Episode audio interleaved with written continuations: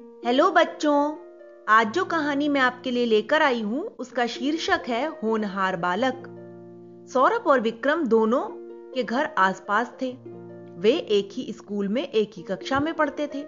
वे साथ साथ स्कूल जाते थे और साथ ही साथ अपने अपने घर लौटते थे। उनके पिताजी भी एक ऑफ़िस में काम करते थे। सौरभ और विक्रम दोनों को ही प्रतिदिन जेब खर्च के लिए पैसे मिलते थे।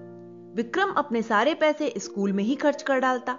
कभी चाट खाता तो कभी च्विंगम उसके अभिभावक कभी उससे यह तक न पूछते कि वह पैसा किस चीज़ में खर्च करता है। धीरे धीरे विक्रम बड़ा चटोरा बन गया। विक्रम देखता कि सौरभ स्कूल में चीज़ें खरीदकर बहुत कम खाता है। वह अपने घर से ही खाना या नाश्ता ले आता और वही खा लेता। विक्रम उससे प्रायः कहता, चलो भी, हम सभी दोस्त मिलकर चाट खाएँगे। परंतु सौरभ बड़ी विनम्रता से मना कर देता। वह बहुत कम कभी कभी ही उनके साथ जाता। यह देखकर विक्रम को बड़ा गुस्सा आता। उसने अपने मित्रों में यह बात फैला दी कि सौरभ कंजूस है, मक्खी चूस है। अब तो उठते बैठते सारे साथी उसे चिढ़ाया करते, कंजूस, मक्खी चूस, कंजूस, मक्खी चूस। प्रारंभ में तो सौरभ इतने सारे बच्चों के यों चढ़ाए जाने से रुआसा हो गया। फिर उसने सोचा कि यदि मैं इनके सामने रो गया या चिढ़ने लगा तो ये सभी मुझे और चिढ़ाएँगे। बच्चे जब चिढ़ा चिढ़ाकर थक गए और सौरभ पर कोई भी असर ना पड़ा तो आखिर वे ऊब गए। एक दिन विनय से न रहा गया और वह पूछ ही बैठा सौरभ तुम्हें जेब खर्च के लिए रोज पैसे तो मिलते होंगे ना? हाँ मिलते तो हैं। सौरभ ने उत्तर दिया तो फिर तुम इतने कंजूस क्यों हो? क्यों उन्हें खर्च नहीं करते? विनय ने पूछा भाई तुम मुझे कंजूस तो नहीं पर हाँ मितव्ययी ज़रूर कह सकते हो। सौरभ बोला। हूँ कंजूसी और मितव्ययिता में क्या अंतर है? विनय फिर कहने लगा। भाई अंतर है बहुत अंतर है। सौरभ समझाने लगा। मितव्ययिता का अर्थ कंजूसी बिल्कुल नहीं। मितव्ययिता तो फिजूल खर्ची और कंजूसी के बीच की वस्तु है।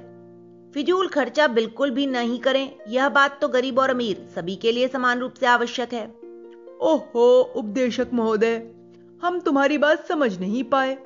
विक्रांत कहने लगा, सौरभ ने फिर समझाया, देखो भाई, कंजूस तो वह होता है जो ज़रूरत होने पर भी पैसा खर्च नहीं करता। ऐसा पैसा व्यर्थ है, मिट्टी है, जो ना अपने काम आए और न दूसरों के। पर मितव्ययी वह होता है जो यह सोच समझकर पैसा खर्च करता है कि कहाँ व्यय करना चाहिए, कहाँ नहीं। और फिजूल खर्ची वह होता है जो बिना सोचे समझे कहीं भी धन व्यय कर देता है। ओह छोड़ो यह पचड़ा यह बताओ मितव्ययी बनने से लाभ भी क्या? पंकज ने पूछा। ऐसा ना कहो सौरभ बोला। अपव्यय अंत में बड़ा ही दुख देता है चाहे वह धन का हो समय का हो या फिर शारीरिक और मानसिक शक्तियों का। शारीरिक मानसिक और आर्थिक संयम बरत कर ही सदैव सुखी संतुष्ट और स्वाभिमानी जीवन जिया जा सकता है। ओहो किसने सिखाया है तुम्हें यह सब? विनय तुरंत ही पूछने लगा। मेरे माताजी और पिताजी ने सौरभ ने गर्व से सिर उठाकर कहा। विक्रम ने पूछा अच्छा जो पैसे तुम्हें मिलते हैं तुम उनका क्या करते हो? मैंने उन्हें गुल्लक में डाल दिया है। जब कोई आवश्यकता होती है तो कोई चीज़ ले लेता हूँ। सौरभ बोला हूँ यो जोड़ने के लिए मितवेई बनने के लिए पूरा जीवन पड़ा है। विक्रम ने नाक बहुत सिकोड़ कर कहा पर तुम भूल जाते हो कि बचपन में हम जैसी आदतें डाल लेते हैं वही बड़े होकर बनी रहती हैं सौरभ कहने लगा। तो भाई हमारी आदतें गंदी सही? विक्रांत थोड़ा सा चिढ़कर बोला। सभी बच्चे सौरभ को उलाहना देते हुए चले गए। यह सौरभ का बच्चा अपने आप को न जाने क्या समझता है। पढ़ने में जरा कुछ होशियार है, इसलिए बड़े उपदेश झाड़ता रहता है। मास्टर साहब भी इसे ही प्यार करते हैं, इसलिए हम सब पर रौब गाटता है। वे सब आपस में बातें करते हुए चले जा रहे थे। उस दिन के बाद से अधिकांश बच्चों ने सौरभ से बोलना ही छोड़ दिया था। विक्रम और उसके साथ ही सभी बच्चों को सौरभ के विरुद्ध भड़काते रहते थे। एक दो बच्चे ही ऐसे थे जो उनकी बातों में न आते थे।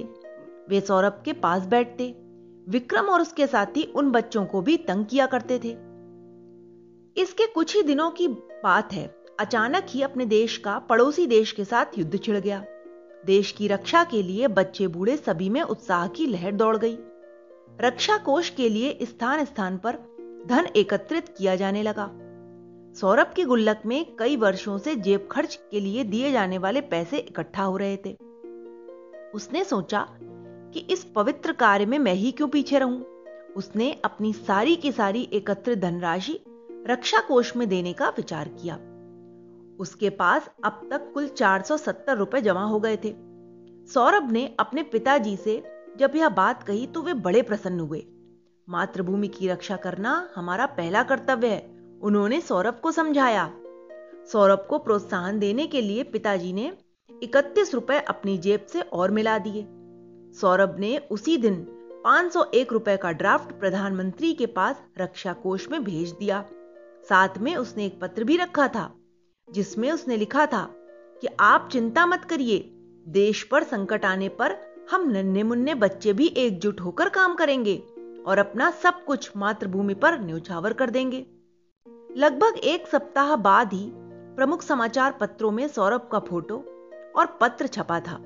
साथ ही यह समाचार विस्तार से दिया गया था कि किस प्रकार एक दस वर्ष के छठी कक्षा के छोटे से बच्चे ने अपने वर्षों के जेब खर्च से बचाए हुए पैसे अपने देश की रक्षा हेतु रक्षा कोष में दिए हैं। बच्चे के त्याग भरे इस कार्य से बड़े बड़ों को भी प्रेरणा मिली। सौरभ के प्रधान अध्यापक ने जब यह समाचार पढ़ा तो वे गदगद हो उठे। सौरभ ने न केवल अपना, अपितु अपने स्कूल का भी नाम उज्जवल किया था। ऐसे बच्चे ही तो समाज और देश का गौरव हुआ करते हैं। उन्होंने मन ही मन सोचा, फिर उन्होंने सौरभ को सम्मानित करने का विचार किया। प्रधान अध्यापक ने स्कूल में बच्चों की एक सभा की। उन्होंने सभी बच्चों के सामने सौरभ की बड़ी प्रशंसा की।